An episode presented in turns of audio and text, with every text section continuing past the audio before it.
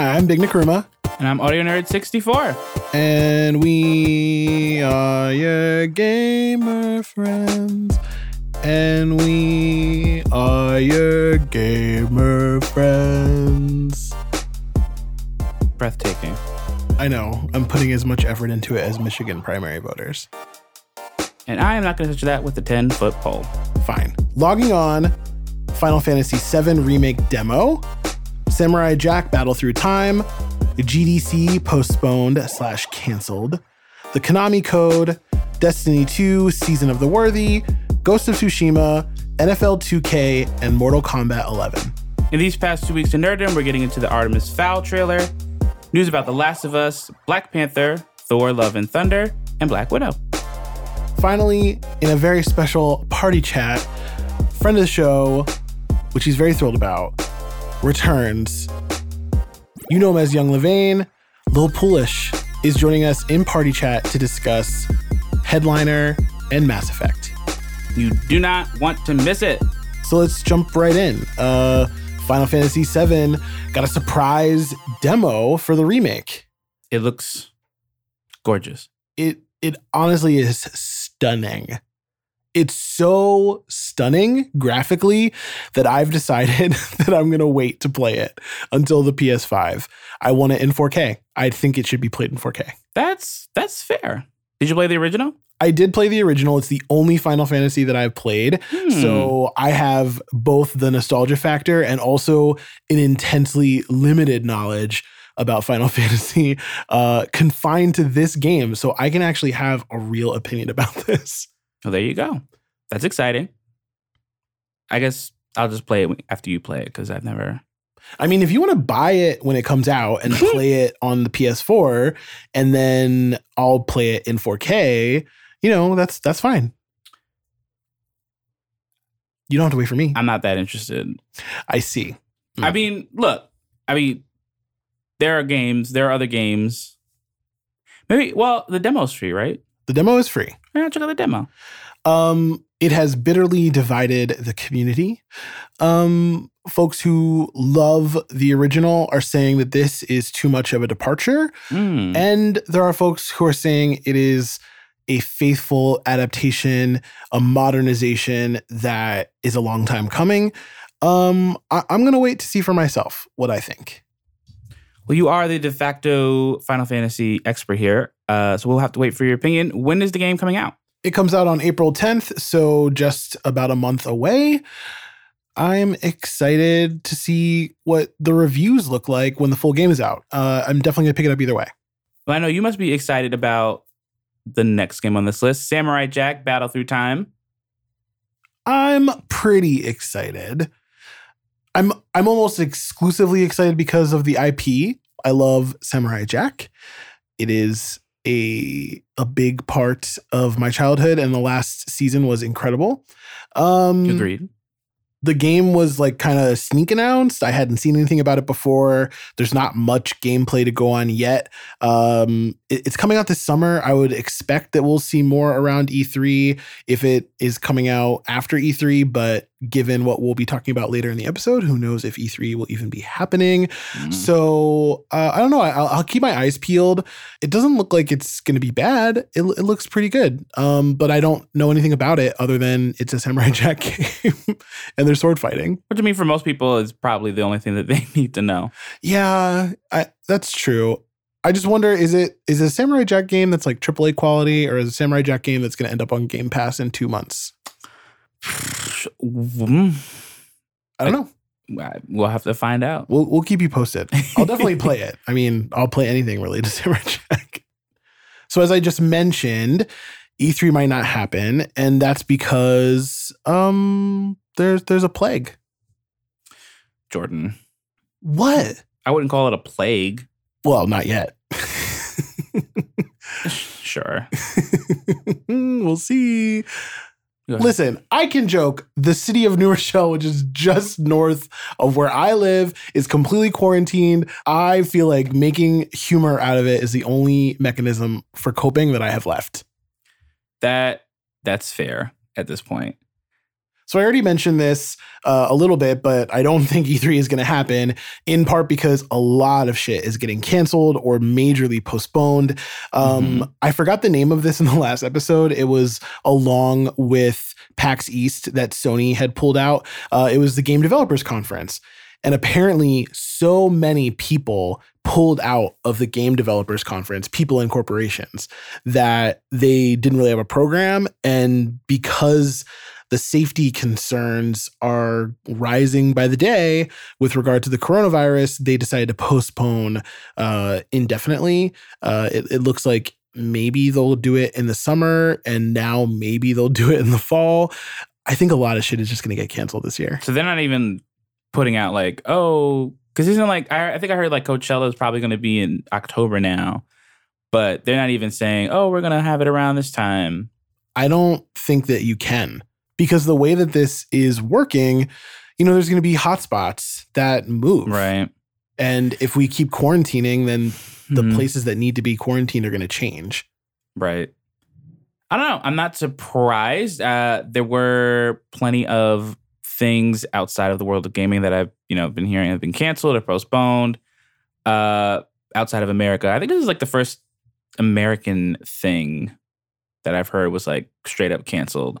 No, they canceled some tennis tournaments. They canceled some other sporting events. Sports? Yeah. I don't follow sports. It's maybe the first thing that you have heard of. I was surprised that On Air Fest happened. And I would not be surprised if it turns out that someone who went to On Air Fest had it and that we end up quarantined.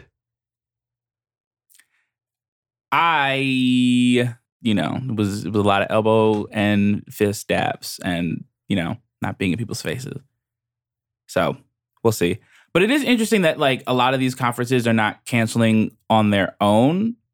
Like with GDC, I feel like it's been... A lot of companies are just like, we're not going to endanger our employees, so see you next year. And then everyone else did it and followed too. And then, you know, then the thing gets canceled, which I guess is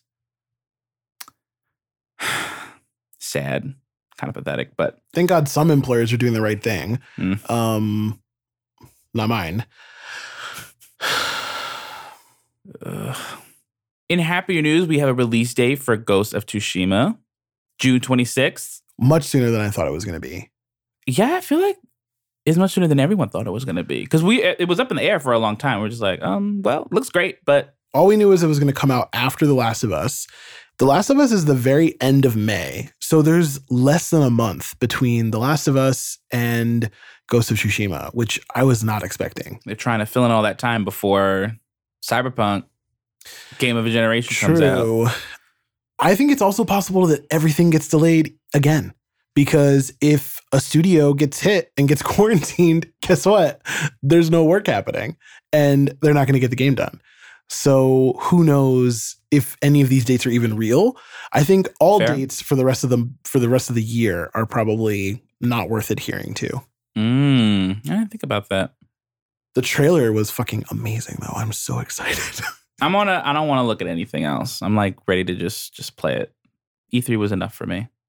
It looks gorgeous. The story looks right up my alley. It seems like exactly the type of story I want to play right this second. And so I can't wait. I also am torn about waiting for the PS5, but I don't think I'm going to, because I anticipate this will be so good that I'm going to want to play it twice. Ooh, wow. That's a big shoes to fill. Speaking of things that I really want to play, between our last episode and now, a new season of Destiny has launched. However, they confirmed that Trials was coming back right before our last episode was recorded. And I am so fucking excited. I'm going to drop in the show notes this really cool YouTube video that explains the history of Trials in Destiny and why it's such an important core part of the franchise. It is definitely, I think, what kept me as hooked as I was for as long as I was hooked. Just being in that environment where you were watching people on Twitch and you were entering into lotteries and they were selecting you and you got, you know, pulled in there and you got to play with these amazing people and potentially win this incredibly difficult PvP tournament thing every single weekend. It was really electric.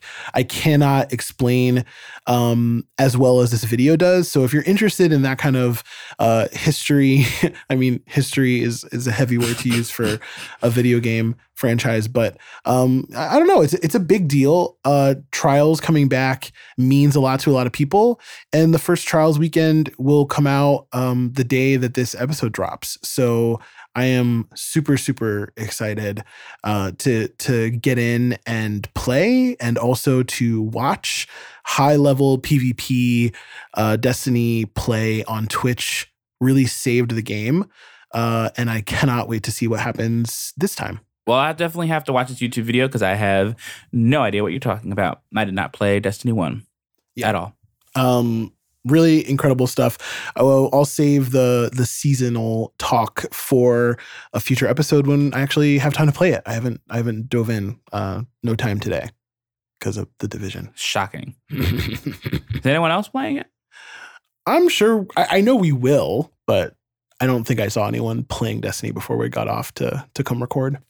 Something that definitely is historic and not just to one, you know, small fan base, but to all of gamers. Rest in peace to a legend, Kazuhisa Hashimoto, creator of the infamous Konami Code. Very sad. It is. I don't know, honestly, much about his life other than his creation of the Konami Code, but that was, everyone knows the Konami Code. But you should explain it in case people don't know. Hopefully this is redundant. Hopefully everyone knows what the Konami Code is, as I just assumed everyone does. But it is like the cheat code. It worked in every game, and it always did something really cool. It didn't always do the same things.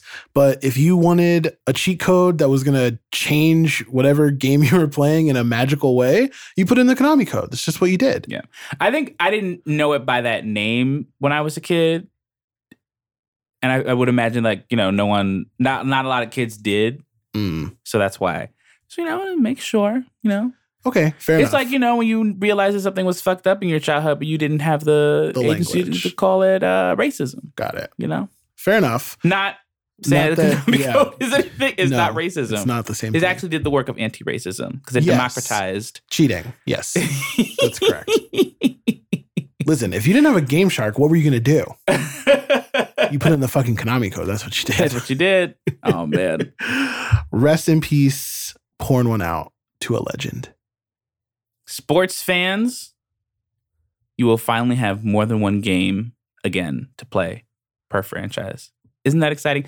2K has inked a deal with the NFL to start making games again for the first time in over 15 years. A whole ass teenager. Wow. A Zoomer? Is that what they're called? I think, yes, a 15-year-old would be a Zoomer. A whole Zoomer has gotten famous on TikTok, and the amount of time it's taken for 2K to start making games again, which is exciting.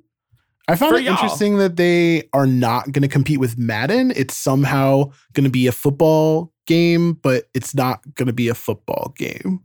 Wait, what? So Madden is 2K, but for football, right? Right. Like you simulate a football game. Right. And a season of football and all that kind of stuff. Yeah. That is not apparently what 2K is going to be allowed to do. Wait. Because they have to get licensing from NFL. Right. And so the NFL was like, no, we're cool with Madden still. So you can do something, but no one knows what that thing is. Watch it just be like management simulator. It very well could be. Or mascots. Can you imagine NFL mascots? It'll be a mascot dancing game. Give me the Dance Dance Revolution. Jerry from Cheer has finally broken through.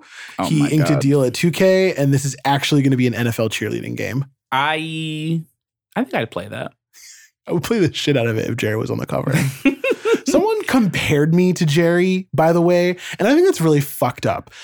I've never even watched the show, but all I know. Did you make the cheerleader connection here just to air this out? No, I didn't. Mm-hmm. Okay. I didn't. You can. Okay. I did.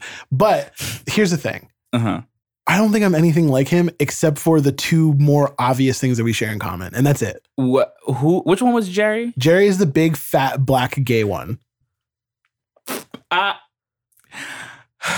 obviously not laughing at the descriptor. It's just your face. I've also been compared to Titus from King Schmidt. Actually, so have I. So that's, you know. But that's the only thing that we keep. Those are the only commonalities. And it's very annoying. Straight people, please stop doing this. I met Titus once at my old job. Did you? It was very nice. Did you ask him about Eddie Murphy? No, this was like 4 or 5 years ago. Oh God, Andy Cohen is messy. I literally used the gifs of Titus on Andy Cohen constantly. He literally was like, I don't want to get into this. What a clip. We're going to put it in the show notes. Oh, it has nothing to do with gaming, but Titus is a legend. And should be respected as such. Is that representative of the show that we started talking about sports games and ended up on Titus? Yeah, probably. That makes a lot of sense. That might be why we get the comparisons. I didn't get that comparison recently anyway. So. Also, just let me shoehorn in here. 2K Games has taken their stuff off of GeForce. We talked about GeForce recently, and we talked about how a few studios were like not cool with it, even though it's been around for a while. And now all of the other studios are kind of like, you know what? We're also not really cool with this. And they're just like pulling left and right. You know, the only thing that could have overtaken Stadia and now. Yeah. I mean, Stadia is just so far and away the most important part of the streaming gaming culture right now. I really think that they're leading the way. But I think that's interesting. It's like no one was backing out of a Stadia deal, but they will for GeForce. What's that about? I don't know. Couldn't tell you. I don't get it. What are you going to do? Last up, if you've ever wanted to see Spawn punch the shit out of Joker, you can do that now with Mortal Kombat's newest DLC. Spawn is going to be there. Bunch of things. Killing things. I'm very excited about this. Really? I'm not excited about Mortal Kombat really ever, so. I mean, that's true. I'm not excited about Mortal Kombat. I am excited about specifically watching some Spawn gameplay. I want to see how people, like if he ends up a top-tier character. Something I do on YouTube a lot that I notice that you don't tend to do is that games that I don't play, I'll still like watch some of it just so I have a sense of what's going on. It's kind of like my list of podcast episodes that I don't listen to or the bookshelf of books that I never read or probably will read. The element of surprise still needs to be there for if I decide to actually, got it. Do the thing. Yeah, I don't care about that at all. Like, I just watched the end of Goose Game for the first time, and it was really cute. It almost makes me wish I had played it. Like, I'm okay that I didn't, because it was definitely exactly what I expected it to be. But it was adorable. Well, very cute. I'm definitely playing Goose Game at some point. So, you can't talk about it. Okay, fair enough. These past 2 weeks in nerddom, Artemis Fowl is getting a movie from Disney. Here's the thing about Artemis Fowl. Another piece of media I never got into. Never read the books. Honestly, I could not even tell you what they're about. Okay. If I'm keeping it 100. Well, I don't know what to say about that.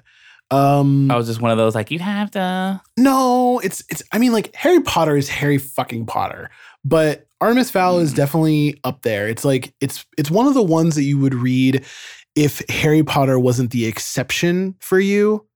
There's a lot of kids who are like, oh, I don't like to read, but I'll love Harry Potter. Okay.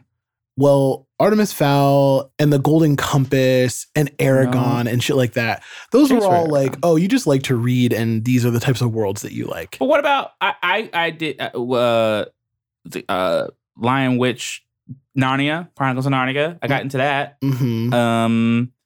I think that might have been I read the series of terrible, unfortunate, bad things that are always happening. The series of unfortunate events? Oh, I thought it was a much longer title than that. Yes. Well, I think the actual book titles are, but the series is the series just a series of unfortunate events. Very unfortunate. In the spirit of you being unsullied for things, I think you should go watch the trailer, and then you'll get a sense of what it's about. But here's the thing. So I don't know shit about this franchise. I don't know shit about anything that's going to happen in this movie. But the people who do were not happy with this trailer. No, it's been completely Disney-fied. So, I mean, you still get a sense of what it is, but that doesn't mean that I'm going to like it. Is it about a bird, or is the person's last name just bird-esque? The Last of Us is it a bird? Is inking a deal with HBO for a limited series. That's exciting. And what's even more exciting is they're keeping the lesbian. Ellen Page? Oh, I just meant like the character's still going to be gay, because apparently people were like, don't not make her gay. And they were like, don't worry, she's going to be gay. It's HBO. How many of her lovers are they going to kill graphically on screen, do you think? Does any HBO series have any happy gay people in them? I don't think you could qualify any of the characters in Looking as happy, so no. Never watched that one. Yeah. And I guess I won't. The movie is a good payoff if you watched it, but if you haven't watched the other three seasons, I don't know that it's worth watching the three seasons just to see the movie. Wow, that sucks. That's the whole point is like of making a movie after three seasons of a show. Is that it's worth it? The point was that they got canceled and had a bunch of loose ends that they needed to wrap up. Let me think. Issa Rae's brother, I guess he was happy. And also annoying. He had so much depth in the first season, and then in the third, they were just like, you're going to be an annoying gay character. I forgot that he was even in it. Yep. Sorry, annoying gay side character. I'm sure there was a happy gay somewhere in High Maintenance, right? Probably. Anyway, look, we're grasping for straws here. And like, look, The Last of Us isn't happy at all. So true. They probably won't be happy. And if there's a lesbian relationship in the second one, we like, for all we know, they're gonna fucking kill her. A mess. Let the lesbians live. They don't want to. It's so sad. It's such a tired trope. Please let them live. For fuck's sake. God. Moving on. Ta-Nehisi Coates is ending his run as writer for Marvel's Black Panther. I'm gonna be honest, I forgot that was kind of still going. I did too. Because not a lot of people really like it. Well, the storyline wasn't that great. That much. Look, if someone's like, yo, Ta-Nehisi Coates wrote this and it's not amazing, then like, I'm not going to go out of my way. Although I did, you got a copy of it. Mm-hmm. You have two copies, one for Looking and one for Touching. That's right. Did you touch it yet? Did you read it yet? No. I didn't. Not yet. I will. I'm going to. Okay. Just not yet. I mean, wasn't the problem with it that, Ta-Nehisi Coates can't imagine happy black people, essentially? Yes. Mm-hmm. So it seemed as though he could not escape colonialism, even in fucking Wakanda. That's wild. You have a whole ass playground. I know. It's just like literally the only place in Africa where black people are free. Yeah, like canonically, it's been freedom. So wow. Can you do we have to do that? The movie was kind of about that too, huh? But the movie was about an invading force. Right. But the movie was about globalization. It was about colonization. It was the reverse. It was meta. I mean, what isn't about colonization at the end of the day? A lot of stuff. And Black Panther could have been, but Thor Love and Thunder, on the other hand, is probably not going to have anything to do with colonization. And they leaked out that the Guardians of the Galaxy are going to be part of the cast. How did I miss that? I don't know. I just haven't been on social media because I hate everything. I'm about to delete Twitter. I can't fucking do this anymore. But yeah, I'm hype. I wasn't sure how they were going to get around that. And it seems like they're not worried about getting around it. They're going to go right through it, which I think is the decision that makes the most sense. I guess it's cool they don't have to pay Zoe to come up in there. True. You were like, what happened in Endgame? That's true. Well, all their money is going to have to go to Christian Bale. So I already feel bad for Tessa Thompson and Chris Hemsworth because Christian Bale's going to be like, I'm acting, method. And they're all just going to be like goofing the whole time. And it's going to be miserable. Who knows what that dynamic is going to be like, especially with Natalie Portman there. Oh, she's going to be in it? That's, whoa. They go, what? I forgot. We've been in like a Marvel dry spell. I like forgot about half of the shit that was supposed to be happening. This is unreal. I'm so embarrassed. Somebody fire me. I try every week. Every other week, we're bi-weekly. Yeah, but I try to get rid of you in other ways and it just won't work. Is that meaningless to me? Finally, Black Widow is still going to come out on May 1st, despite some rumors that might not be happening anymore. Right. Due to some, I guess, worries about the coronavirus, theaters were like, we going to put this out? We don't know. It is a breeding ground for contagion. Like, a bunch of people are going to be coming together to watch a movie. Yeah. I'm risking it all. I don't care. For Black Widow? For Scarlet? For Marvel? For Scarlet? No, not for Scarlet. For a movie that's... For Taskmaster. For Taskmaster. For Taskmaster. That's bullshit. You can go by yourself. Have fun. I'm going to bring two masks. It doesn't work with condoms, but it might work with masks. You just got to double up. No. This isn't... I don't like this. I don't like this at all. That's so... I hate this. I think some of the other things that got delayed were delayed not just because of like, oh, people might get together and it's going to be a big thing, but also because I wouldn't be surprised if the James Bond plot, for instance, has something to do with like a viral contagion.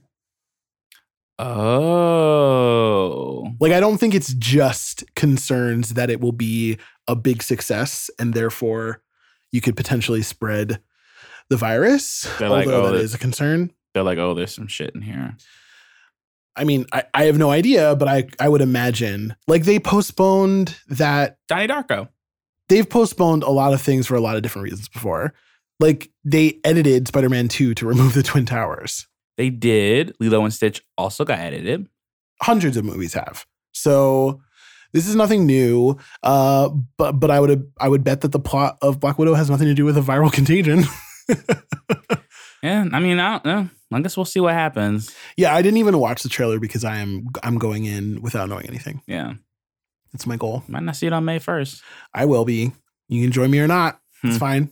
I'll sell your seat. You'll be the only one in the theater. I'll tell you that. That'd be perfect. That'd be amazing. I'd be so happy. We should just find the most obnoxious showing possible, like the 2 a.m. show. Can you just ask me to play some damn music? Why don't you play some music?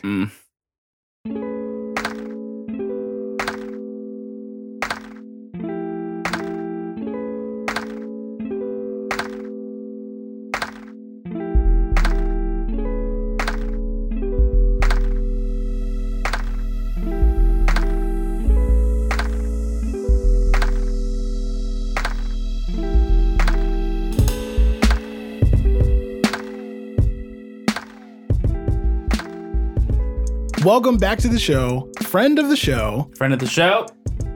Bernard Brother. Lil Polish is here. You might know him from a previous episode as Young Levain. I change my handle quite often. I come from the Tumblr school of your handle is, whatever the fuck you want it to be. We're not building brands over here. We're not trying to... we're not trying to get internet famous. Like, when I get a viral post, I delete it. I'm not trying to be on that wave. I'm trying to be low key on these internet streets. Basically, is how I feel. You know why I appreciate that? Props. Yeah. Cedric, why did you sigh when he described me as Bernard Brother?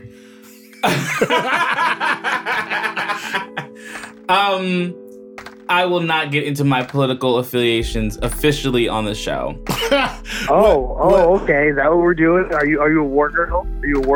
I, Are you a Biden bro? I'm not really sure all the names that we're using out here. No. Oh my God, no. I am gonna vote for Bernie, but Bernard bro is quite the. What is a Bernard bro? Why are we using that? Are we talking about the pejorative or the reclaimed identity? The reclaimed identity. I mean, personally, as someone who identifies as Bernie bro, I feel as though it means I support Bernie's, in the rest of the world, generally center-left agenda, while also, engaging in targeted internet arrest. Fuck. I don't see those two things as being at odds with one another. Clearly not. As Bernard himself has said, we have to harass as many people as possible. If it's good enough... He has said that. If it's good enough for Sonic Fox... It's good enough for me. Yeah. No, I think that we might even need more internet harassment before this election is over. Oh, if we win the primary, I will begin harassment. I have not yet harassed. I have merely made pointed tweets. However, the harassment will begin if he's the nominee and we're up against Trump. All of this. We're not cutting any of it. We're cutting so much of it. So you're gonna cut it? Don't cut it. I feel like we're at a point right now in the intersection of both politics and gaming culture that this is 100% appropriate material for the podcast. I'll think about it. Okay. All right. So yeah, I'm on the pod. Happy, we've tried to record this yesterday. We had some terrible audio problems. Oh God. And like I said yesterday when we tried to record, I'm so happy to finally be a friend of a show. I feel like I should have been a friend of a show a long time ago. I feel like I have a voice made for podcasts. And I feel like this has never been appreciated. Yeah. Yeah. People need to put some respect on your multiple names. Yeah, I think if I get reincarnated, if I have to live this hellish life all over again, my next life I will just pivot 100% to being a podcaster, very early on. No, we're gonna get. We just started a Patreon, so once we start making $1 million off of it, we'll just give you a podcast now. Fuck. Oh yeah, no, that'd be dope. I'd love to be a part of the Gamer Friends Podcast Network. Hell yeah! Me and my lady with a podcast where she talks about Switch games that are making her mad. That would be fantastic, I think. That'd be great. I'm greenlighting it. Yeah. We don't participate in nearly enough internet harassment to be $1 million a month Patreon. However, do you think there's a correlation between targeted harassment and raking into Patreon dollars? You know what? We're not. We punch up here, Gamer Friends. We're not gonna name names here. So we'll just dig into the content and let the listeners decide. How about that? Okay, that's fair. That's 100% fair. Christ. So what are we talking about today? Well, you sent us a tweet not too long ago, and it piqued our interest. Not only because someone said that they wanted to be on the show, and we're down for that, always, but also because the game in question is in fact political and seems fucking dope as hell. Yes. Please tell us about it.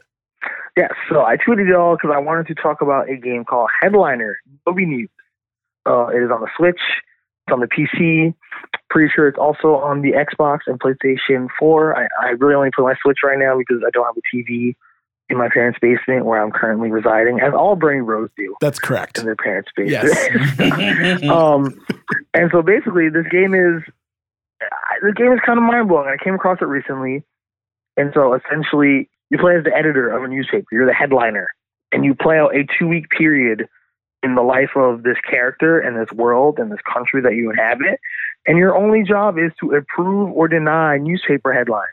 Every day, your character starts off at the office with headlines in front of you. Sometimes you get a chat from your head editor. And then basically when you're finished approving headlines, you leave the office and you walk back to your apartment. And so you immediately see the impacts of what you choose to publish or not publish based on what random NPCs on the street are saying or doing, or an interaction you have that a singular coworker or your sibling or some various other NPCs. I don't want to spoil the game, right? But there are some other NPCs that kind of come and go based on the choices that you make.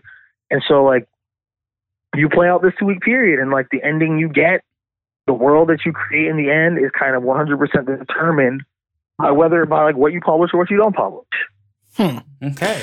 So, as you know, games should not be political, and oh, absolutely not. Games should never touch on politics or real issues or gender. Or every game should just, every character in the game should just be a block that murders blocks of like aliens. That's how games should work. That's true. That's true. So my question for you is this even a game? Because it sounds like the political impacts of what you do are inescapable. So, you know, it's actually funny because for work, I'm a community organizer. And so I work with people who are, you know, always trying to do different kinds of programming, figure out how to like reach and connect with kids and, you know, keep things like relevant, active. And so like I was actually talking to someone about whether or not this game would be appropriate for like some kind of programming or series of programming based on like news, fake news, and media literacy. But the main contention I have being like, this game is not fun, right? It takes about 2 hours to like beat the game. It's like, there's no real point in any 2 hours you invest in this game. I've invested more than 2 hours. So, where it's like, you're just like, oh wow, I'm having fun in this game. Like, it's not fun, right? Yeah. It almost feels like an extremely depressing slog. Like there's a plot point in the game where in the sort of background of all the things that you're doing, there's a genetic flu that's going around. It's this mysterious illness that's kind of sickening the entire population around you, while there's kind of also like an internal conflict about whether or not the country you inhabit should have Medicare for all citizens. Totally not a thing that's happening in the real world at all, right? We don't know anything about that. I can't relate. So at no point is anything about this game like fun or enjoyable, or it's like you don't even really get a chuckle out of it, right? There's this kind of morbid curiosity about like, wow, I actually have the power to impact what's happening within this reality. And I get to see the outcome of those choices at the end of my time investment in this game. So you're telling me that you played Death Stranding in 2 hours? You know what's funny? Like I've had so many people tell me that I wouldn't like that game for like, oh no, Jules, you would hate it because it's a slog, or it's boring, or it's so Kojima-y. But like the question I've asked everyone who's told me that they like that game is it fun? And not a single person has been like, yes. Yeah, no. Like no part of that game looks fun to me, and which to me is like I would never Death Stranding. Like, I don't want to be a delivery boy, right? I was a paper delivery boy in my teenage years, and it fucking sucked, right? Like as a real job, that's terrible. I had a friend who was a bike courier who almost lost his life dozens of times on the streets of Philadelphia, like. Nothing about Death Stranding as a game like looks fun to me. So I don't get the appeal at all. So that's interesting. Death Stranding doesn't look fun to you, and you're saying that this game is not fun. Not fun at all. Not 100% not fun. Why should we play it? Wow, you didn't know you were going to put me on the spot. Why should we play it? I think so. Without giving spoilers. Right. Okay. One thing that I do enjoy about this game, because I love a game of multiple endings, right? And I love a game where at the end you're kind of like all the choices that you made and the consequences are laid out in front of you, and the game is just like it could have turned out different if you did a different thing. Because then to me it's like, oh shit, like so I have to get like a better ending, right? I have to create a better world than the one I kind of ended off with, right? And then there's a weird kind of investment you start building in these characters as you play through the game multiple times, right? Like you have a coworker who you can romance or not romance. You have a sibling who, based on what you choose or not to publish, he can either like end up getting therapy and living a better life, or he could end up dead, right? Like there are like choices you make that impact these characters, and there's a weird. Like I'm hyper invested in this in a way that I was like not invested into the NPCs of like various other games I've ever played in my life, right? You know what I mean? Like I've literally been playing Skyrim like every weekend since that game came out, right? And there's not a single NPC in that game who I'm able to kill that I have not killed. Because I'm just like I have a choice that I can make, right? But in Headliner, it's just like I can choose whether or not this NPC gets healthcare. I can choose whether or not this NPC stays homeless. I can choose whether or not this NPC ends up deported or not. Like, those are all choices I can make within the 2 hours I invest in this game. And it's just like, let's see what the fuck happens. Like, if I choose to, like, help this person get back on their feet, or help this person get therapy because I've helped universal healthcare pass in this fictional country. Have you ever played Papers, Please? You know what's funny? Because the conversation that I was having with someone about using games for, like, programming for use, like, we talked about Papers, Please, or whether or not that would, like, be, like, an appropriately engaging game for, like, teenagers, about whether or not, you know, like, that's just something they would enjoy doing. Yeah. So I've never actually played it myself, but I've listened to podcasts about it. And I think that, like, it's something that I want to play, right? But, you know, like, I don't know if you know the nerd life where it's like, there's a lot of kind of games you want to play and other people are just like, nah, I don't want to play that. So for those who don't know, like me, I will explain briefly Papers, Please. It is a very similarly structured game in the sense that it takes place essentially in two locations, and really not even two locations. So you go to work every day and you are the officer who is either stamping someone's passport to allow them into a country or not. And you are working in a country that I think is like supposed to be a communist country. To be perfectly honest with you, I was not up on my foreign policy when I played this. And so I couldn't tell you if it was you're on like the east side of the Berlin Wall or you're on the west side of the Berlin Wall. But it's very much you are a checkpoint officer on a fictional Berlin Wall-esque divide between two countries. So your goal is to only let in quote unquote good people and only, let out only let in the quote-unquote good people and follow the rules, but of course you meet certain NPCs who will come on multiple days and try to get in various ways, and you learn about them, and then you can maybe decide to let one or two of these people in. And one or two of them who gave you the sob story might actually be like terrorists who are coming in to fuck some shit up inside the country, and then you might get held accountable for letting them into the country. You also have to move really quickly.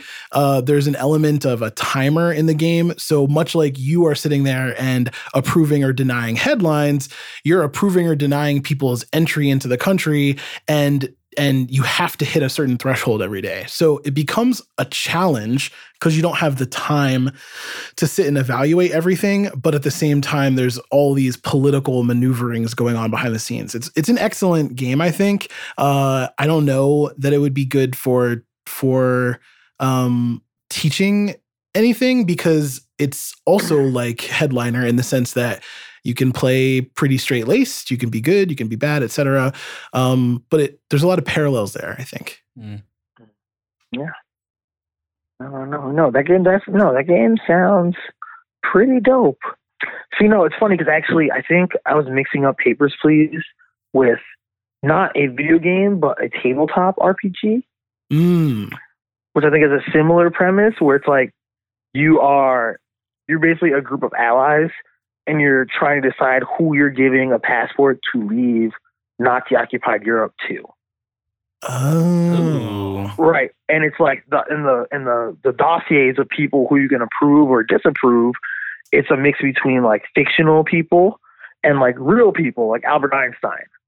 Mm. You know, but you both have like a time limit to like, okay, you have like a. I think you maybe have like 2 hours altogether to play the game. And then you have a certain number of people who you are allowed to approve, right? So it's like maybe you approve a bunch of like random made up NPCs to like leave Europe versus like, oh no, now I don't have enough room to like help Albert Einstein, a person who I like kind of know has like an impact on history based on my external game knowledge and probably based on the fictional dossier I have on him. Right. Because, you know, I helped a bunch of like real people escape Europe too. I can't remember what that game is called. There was an episode of Imaginary Worlds about it that was like very dope. And it's also a game that I cannot find anyone who actually want to play, because a ton of the fun people play Dungeons and Dragons, right? Which is a game that can actually be fun. So now it's like, hey, you want to play a game about helping people escape Nazi Europe? Most people are just like, no, I don't want to do that. My family did that. Like, you know, so it's just like, man, I feel you. It's interesting. I don't know. It's interesting because it almost makes the argument that like games shouldn't be political, because then it's like, who's gonna play it? They're not fun. But I think the examples that we're bringing up are like the most extreme cases. Yeah, these are clearly political games. Yeah, but like, you know, what isn't political? Also, you know, it's like hard. I hate it. To that effect, like, I'm deep in The Division right now. Yes. Is that fun? That game looks fun. Yes, it's so fun. Is it? I mean, you need a TV. It's not on Switch.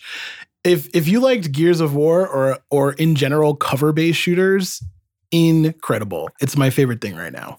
Obsessed. I mean, honestly, I know that originally we were kind of supposed to talk about Mass Effect. We definitely still are going to talk about Mass Effect. To be honest, like, Mass Effect might be like the only shooters I really have ever enjoyed are like Mass Effect, New Vegas, and like Perfect Dark. Wow, those are strong opinions. So The Division is that a hot take? The Division that is Perfect Dark part was, yes it was. What is the deal? Why can't I like Perfect Dark? Why can't I just tell the people that it's better than 007 GoldenEye? Because it is. It's a better game. It's a better game. Both times he's been on, he said it. Better guns, and it's more fun. I just feel like, and hey, look, I've never even played either of those games. Okay, I want to say that officially. I think every time I'm just like, I don't want to touch that because literally I cannot. But that is just it's so contentious, and I don't know. But like I feel like someone is angry now. It is a hot take. I'm sure someone is, but there's literally no reason to play GoldenEye 64 over Perfect Dark. There isn't one. There's not a single one. I'm going to play both of these games now. I mean, I would love Perfect Dark actually has like a fairly fun single/co-op multiplayer campaign. Like, it's fun, right? You play that game with like your little brother, and you're just like, oh shit, you dipshit, you fucking missed the light switch, and now you fucking die. Like, it's a fun campaign to play through. Because like even when you know the game like the back of your hand, like, you could still fuck it up very easily. Like, it's a very enjoyable game to me. I love that game. Well, I would maybe watch some of The Division first, because there's a lot more shooting in The Division than in any of the games that you mentioned. It is a shooter with loot. Not a looter shooter, but a shooter with loot.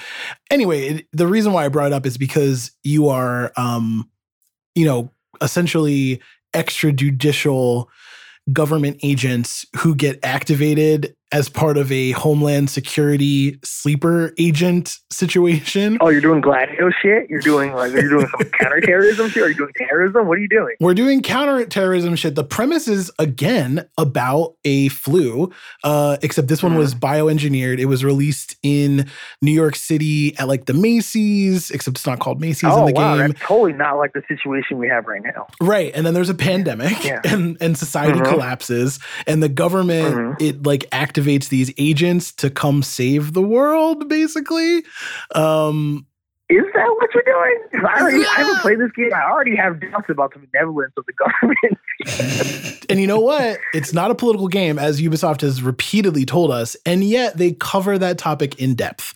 So if only for the political commentary, it might be worth your time.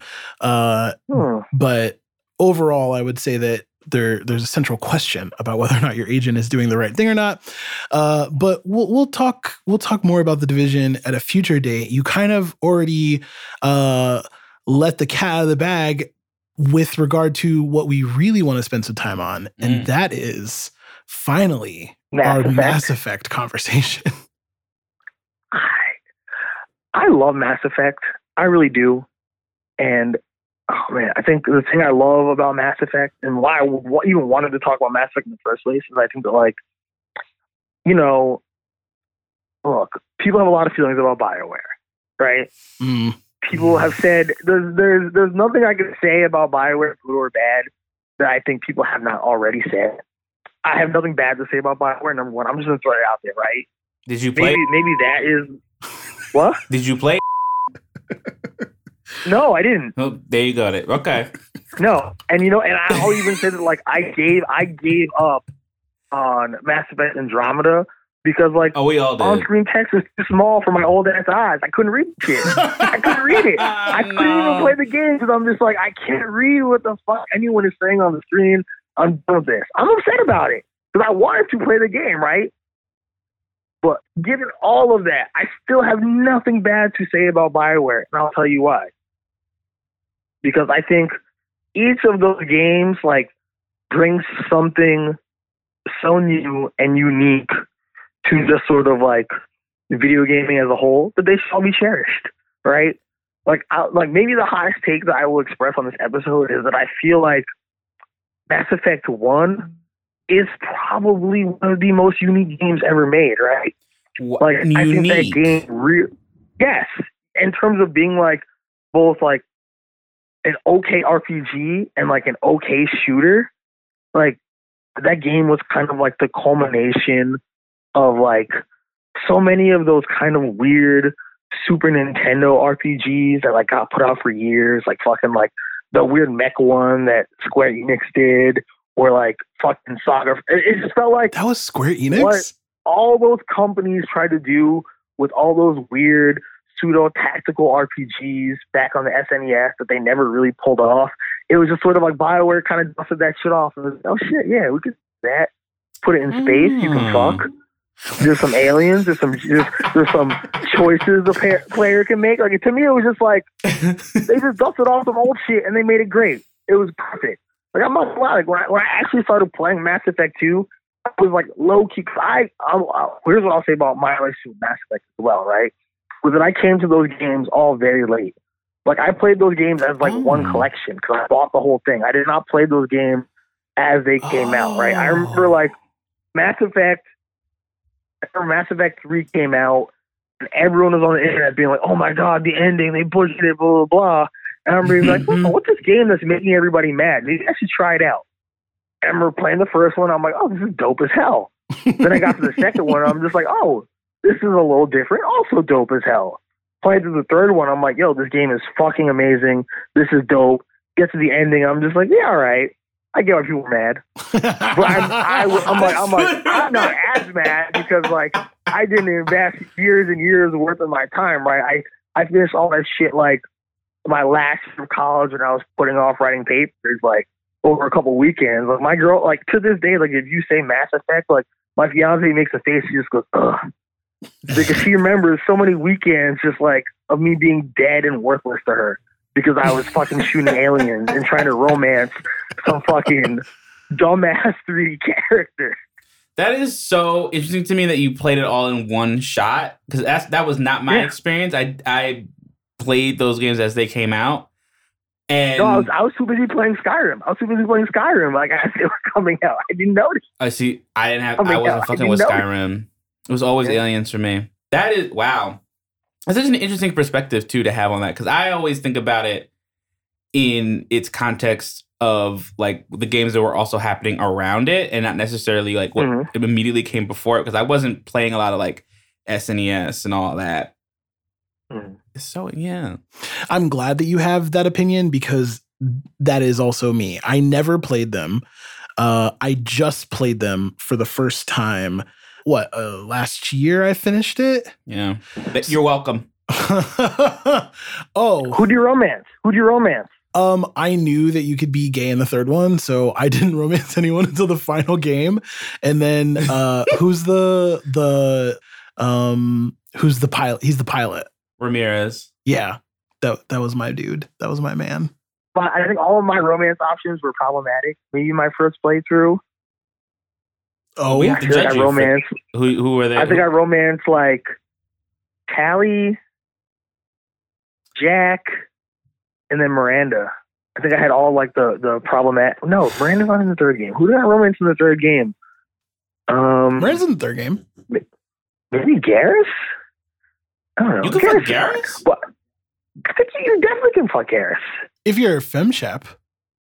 I feel like all my romance choices were problematic at some point. So the thing was, you could be a lesbian, but you couldn't be gay. Yes. No. Yeah. Okay. Because I remember. So you could romance Garrus if you were a femchap. See, because I think at least on one play, I think when I played through the first game or even the second game twice, I was just like, why can't I romance Caden? This doesn't make sense. Like I should be able to romance Caden as male chef, and they were just like, nah, you can't. Can't do it. Can't do it. It would go too far. It's a bridge too far. Which to me is like another one of those things where it's just like, you're BioWare. You're sitting in that fucking office. Like, why do you make that choice? Because right? At that point, Dragon Age was coming out, and Dragon Age you could fuck whoever you wanted, right? Yeah. Mm-hmm. Why are we? I don't know. Wait. No, actually, on that point, because I do have a thought about that, right? Which is like, I wonder, how familiar y'all with Star Trek at all? Enough. Not well. Okay. Well, I only wonder because like Star Trek itself has had its own kind of like very fraught history with like male-male relationships. Yeah. Right? Which is like, you know, like Flash like literally developed out of like people writing like Kirk Spock fanfic, even though like the show has kind of always been like super like aggressively hetero, right? And even when it kind of Discovery, for example, like Discovery was the first show with like an openly gay male relationship, right? But it's also like Discovery sucks and nobody likes it. And it's not because of the openly gay male relationship, which is actually one of the better parts of the program. But it's kind of like, you know, a lot of people are like, oh, it's this social justice warrior shit, blah, blah, blah.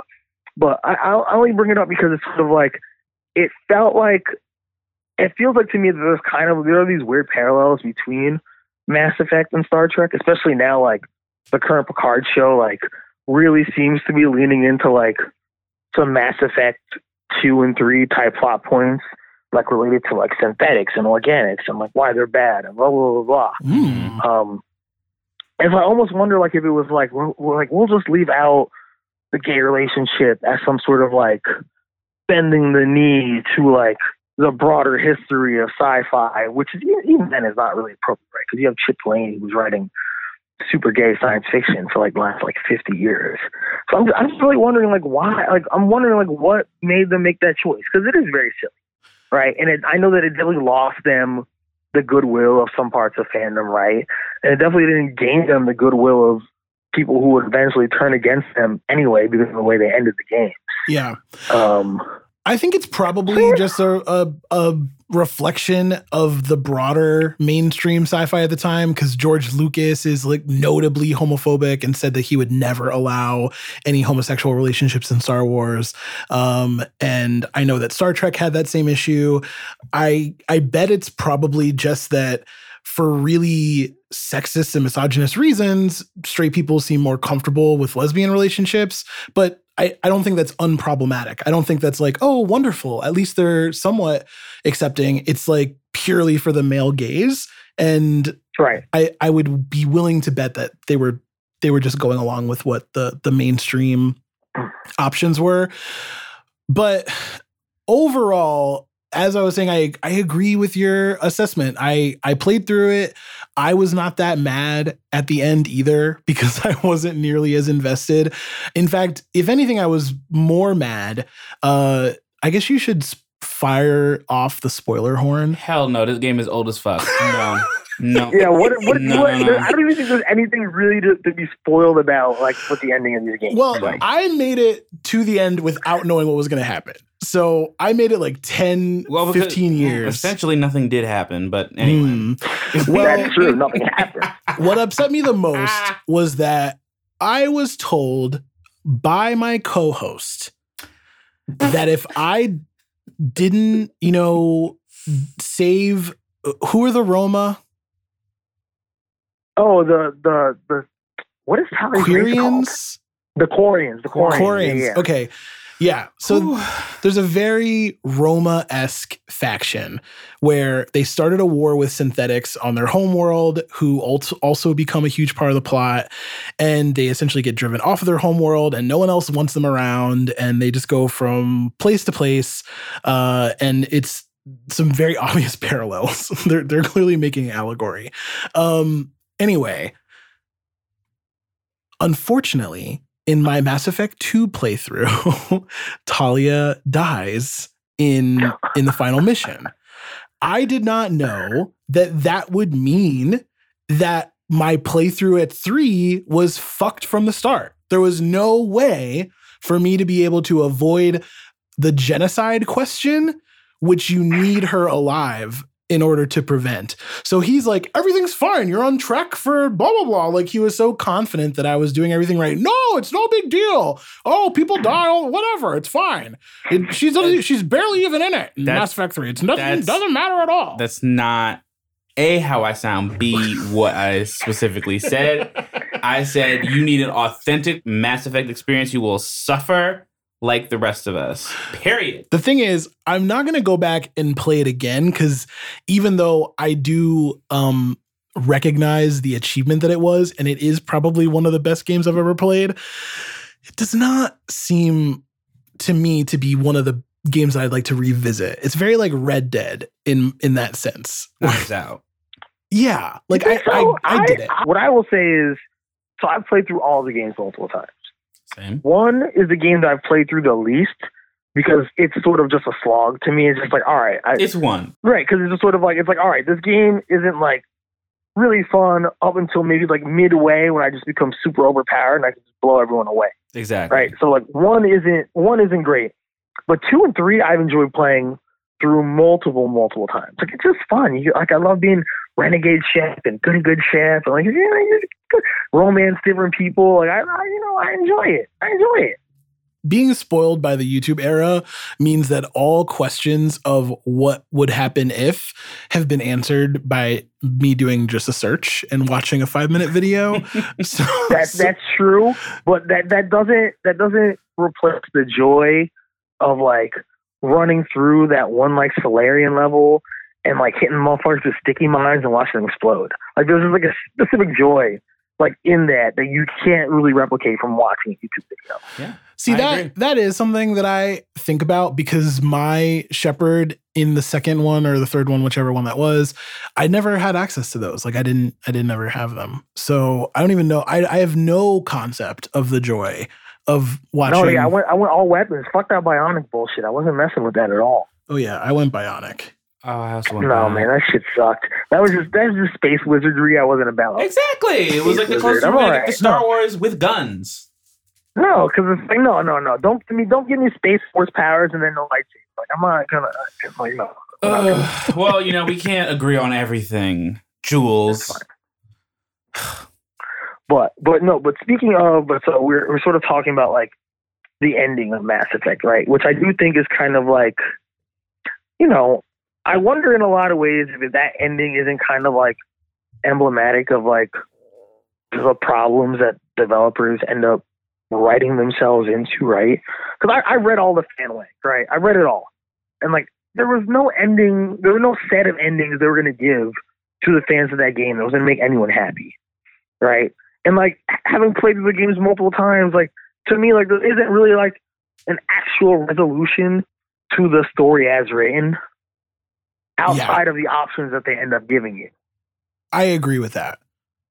In fact, I think that's part of why I wasn't as pissed off, because I had a linear playthrough. And so it was very clear to me, yeah, either the bad side's going to win or the good side's going to win, or you find some kind of way to make peace. Like, those are the three options as far as I can tell. And that's exactly what they went for. Right. And I mean, I think you're even summing it up a little nicer than the options they give you, because the options you have aren't really like, they're really good, right? Like, to me, the best ending always felt like the one where it's just like, you know, I kind of like the renegade ending, I guess, is where you like, all right, well, we're going to take control of these Reapers and we're just going to use them to like rule the galaxy and rebuild human civilization. Like, the one where it's like, oh, no, we're going to fuse with the machines. It's like, nobody wants that. Imagine if you were just chilling through your shit, you're going to the bathroom, there's war going on, now all of a sudden you're just half robot. Like, I'd be mad. I'd be like, what? I was like, no, nobody asked me about this. No. Imagine one of the characters that shivered romance who's like, yo, my ex turned me into a robot. This is bullshit. You'd be mad as hell about it. There's no happy. Nobody walks away from that scenario happy. It's nonsense. I mean, I agree. I just try not to think about those endings as much as possible. Right. And I mean, and I get like why when they did in drama, they're like, all right, we have to make a game that is not in any way connected to these shitty endings that we made. because like there's no real spinning off from like any of those canon endings in like in a super fascinating way as far as I'm concerned. Fair. Right. Like they kind of shot themselves in the foot a little bit there. It was just like, oh yeah, no, it's the end of the space adventure. You know, they didn't pull a George Lucas. They're like, no, this could keep going on forever. Although Palpatine's a clone. They might have changed their tune because rumor has it, the rumor mill is that they are abandoning the concept of Andromeda, but if they return to the Mass Effect universe, it would just be a continuation of the original storyline. Just give me a Garrus space cop game. That's all I want. I want to play as Garrus. I want to be a space cop. And then I want to meet Shepard at the end of it, and then just give me a one-off. See, that would actually be like a fun concept, right? Like a space cop shooter. You're like a fucking Turian cop on the Citadel.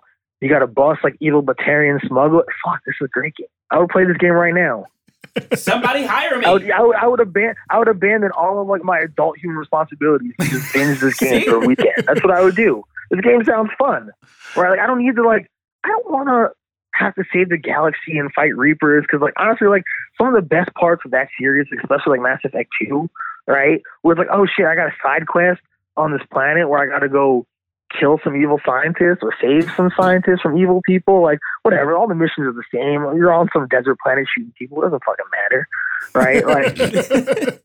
Like just let me be a space cop. So smaller moments, cop, you know? And then the bad guy could be, all right, could be Cerberus. He's an evil space race. Great. Like, let's make this game political, right? You're an alien space cop and you got to fight evil space races. I'm down. Fuck it. I'll play that game. I would love to fight space races. I think you're really hitting on the enduring part of the series for me, and that's the world building that they did, which was incredible. Mm-hmm.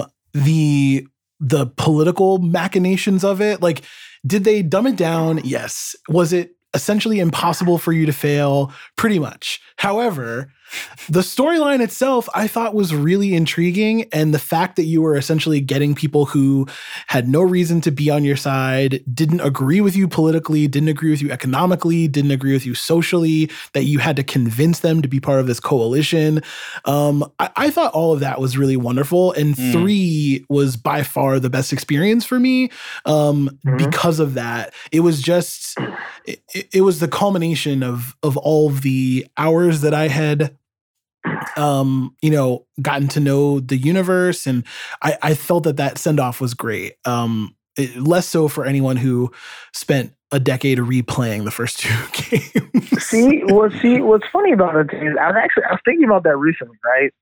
Because for the longest time, my biggest gripe with 3 was like the coalition building aspect, right? Because it's just like, wow, like it really sucks that I have to convince all these aliens to help me fight a threat that's absolutely going to like ravage the galaxy if you don't do anything about it.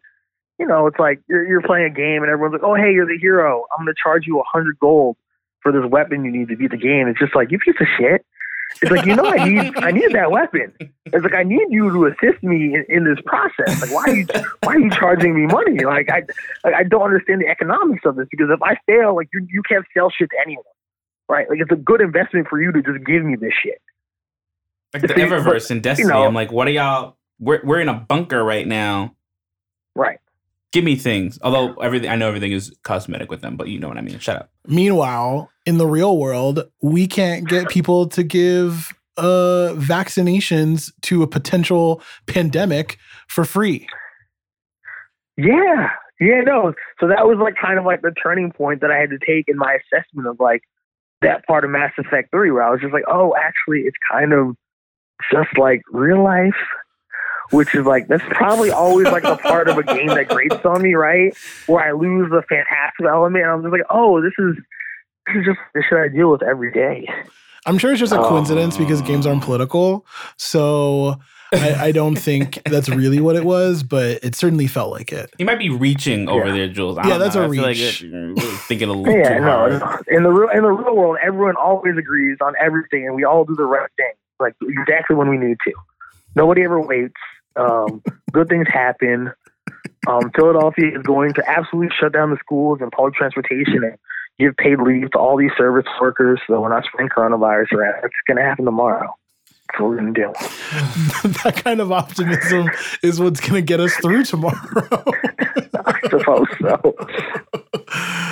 Well, shit. Fuck.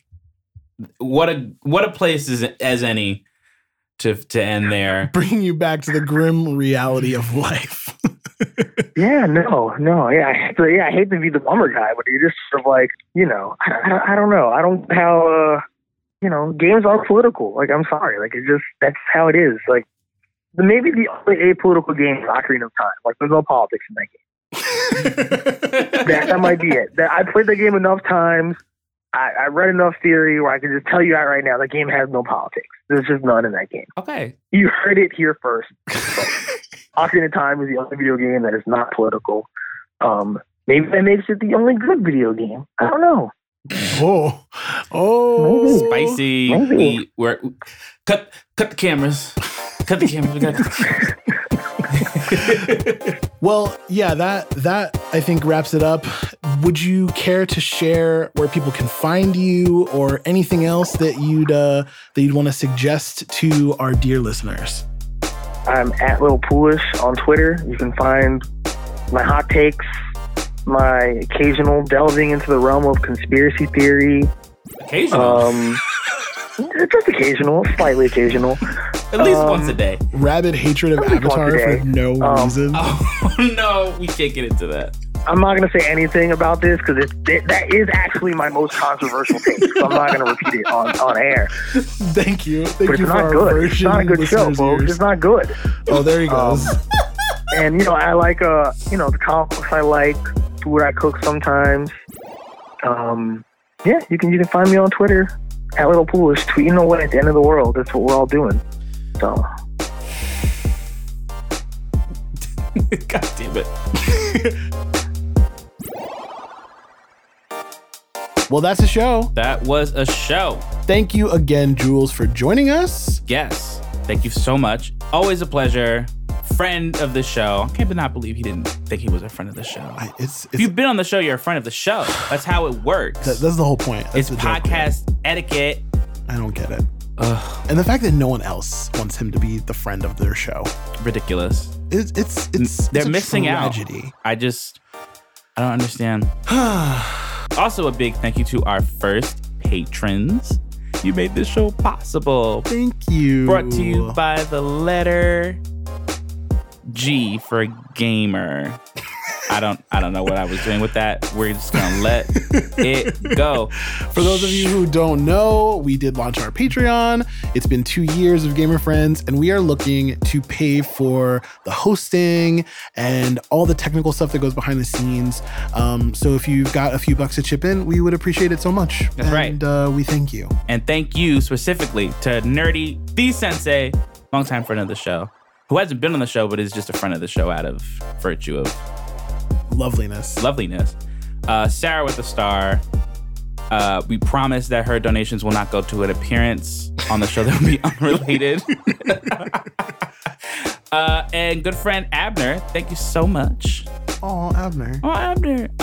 We're almost on our way to reaching our first goal, which is to pay for all of the hosting. Hooray! Which is like honestly the biggest step. To me, everything else, who gives a fuck? But like hosting, you know, the day-to-day is just so hard. Yeah. Rate, subscribe, and review. Not in that order. There's a better order. Tell a friend, tell two. Mm-hmm. Link to all the things. Discord, Patreon, Twitter, Instagram. Oh my God. All the show notes. And we'll see you back here in 2 weeks. Peace. Deuces.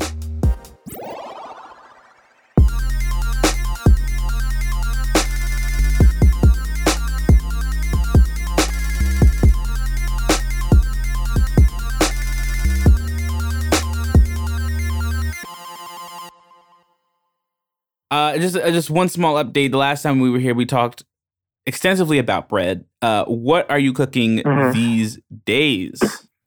So these days, in preparation for social shutdown because of coronavirus, I am fermenting a lot of food. Totally not joking. Like I'm making lots of kimchi. I'm making lots of kimchi, pickling cabbage, various other vegetables. I'm working on stinky tofu for the first time. There was a recipe in a cookbook that I bought, and I was just like, you know what? I've got some tofu. I'm always looking for new ways to cook this weird product. Let's make stinky tofu. Oh, what's stinky tofu? Well, so you take tofu, you cut it into blocks, and then you leave it out at room temperature for about 2 days until it smells like dirty underwear. Then you season and brine it, and you leave it for a month. That's the process I'm at right now. So I've got to wait about 3 more weeks. Oh. And then in 3 weeks, take that tofu out of the brine, deep fry it. It's supposed to be a fucking delicacy. Like dirty underwear?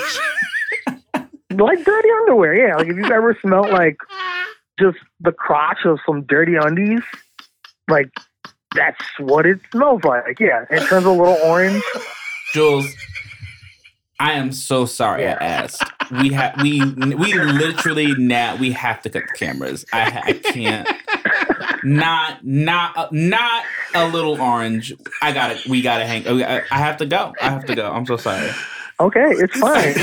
It's okay. It's all right. It's been a pleasure. It's okay. It's been a pleasure having you.